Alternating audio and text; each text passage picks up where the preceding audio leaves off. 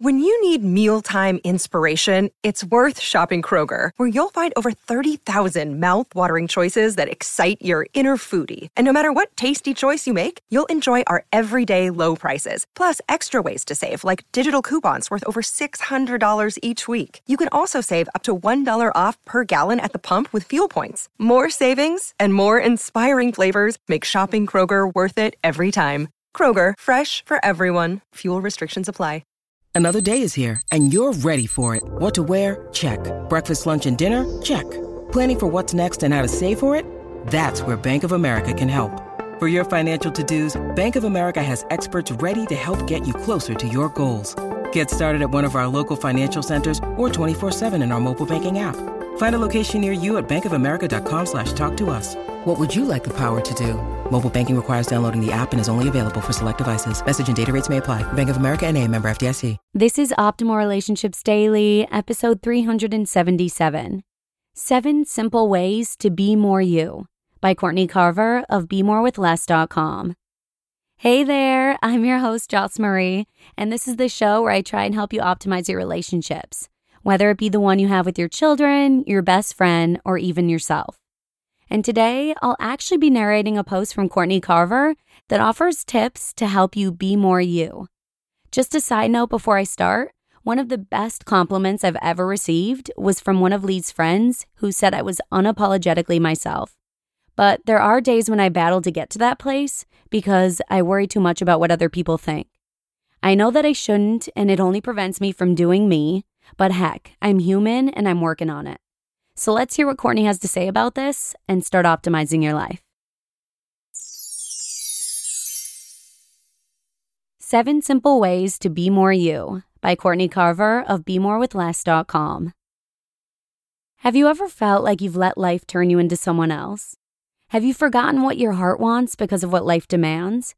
Have you compared and competed yourself into someone you don't recognize? Or are you too busy and overwhelmed to even notice who you've become? Maybe you know exactly who you are, but many of us have experienced a disconnect and are looking for a way back. This isn't about finding yourself, it's about remembering who you are. I am always learning something new about how simplicity works on my heart, changes my relationships, and influences my work. At first, my journey was focused on tasks like decluttering, paying off debt, and downsizing. The changes started on the outside, but the real work was happening on the inside. With each thing, obligation, or assumption I let go of, I remembered who I was I saw how far I had strayed and made it a priority to come back to myself. Why it's so important to be more you. Living outside of yourself is exhausting. It will break you down. You'll take better care of yourself when you are more you. You'll give to the world in bigger and better ways because you have an authentic place to give from. You'll attract the right people for you. They can't know you and love you until you do. There will be more love. Be more with less means be more you. Give yourself all the space, time, and love to remember who you are. Living with less clutter, busyness, and stress will help you make the room to do what you need to do. Simplifying my life gave me the space, time, and love to be more me, and the following practices led me back. Seven simple ways to be more you and to remember who you are. Number one, write yourself down. Author Julia Cameron suggests writing three pages every morning in the artist's way but start with one page or five minutes or whatever is approachable for you. Don't edit, judge, or share.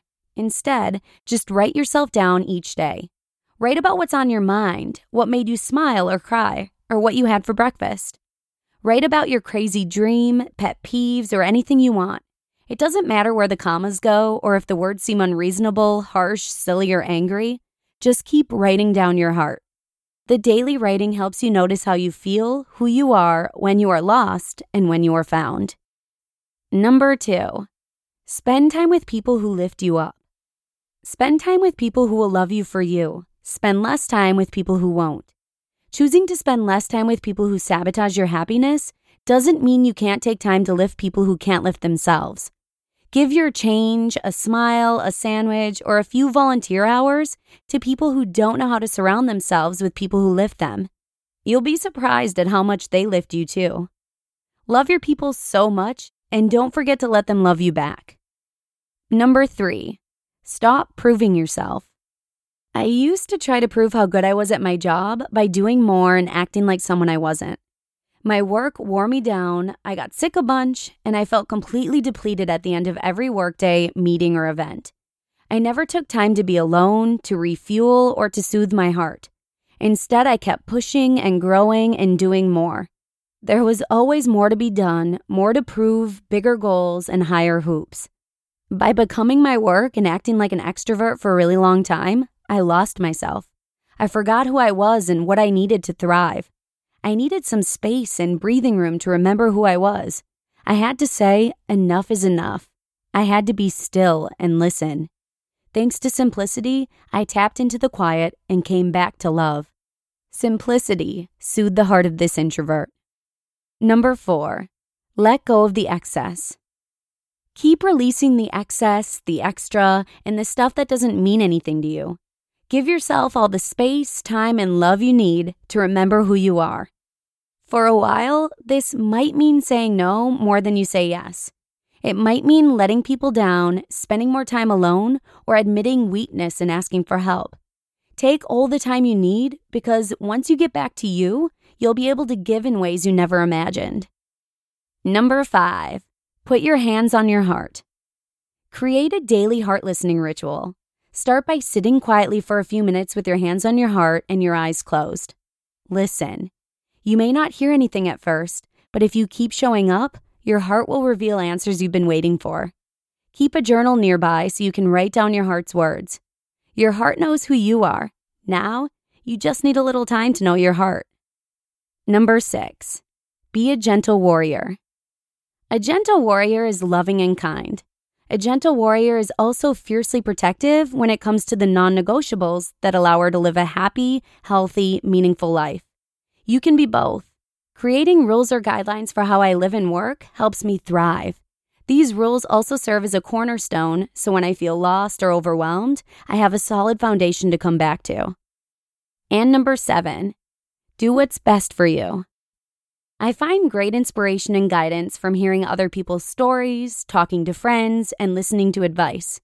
But when I want to know what's best for me, I put my hands on my heart and turn to the person who knows me best. The more you remember and connect with who you are, the more you will trust yourself to know what's best for you. Your heart knows. The more me I am, the easier it is to know what's right for me, who is right for me, how I can serve the world, and live a life of purpose and passion. When I am the most me I can be, my relationships are stronger, my work is better, and I feel more at ease. Forgetting who you are and living outside of yourself, outside of your heart, is exhausting. Do whatever it takes to come back and be more you.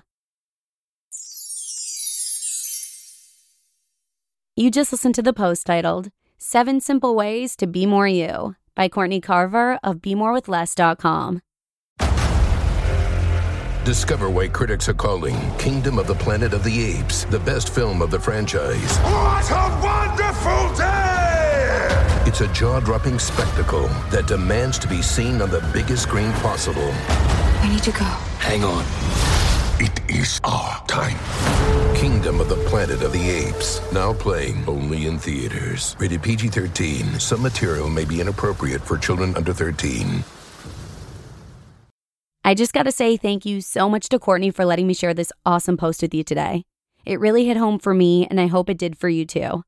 And remember, if you want to talk more in depth on this topic or any other topic, feel free to join our Facebook community and start the conversation.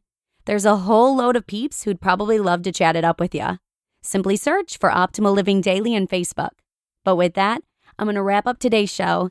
Thanks so much for listening, and hopefully, I'll see you again tomorrow with some more uplifting content from Tiny Buddha, where your optimal life awaits.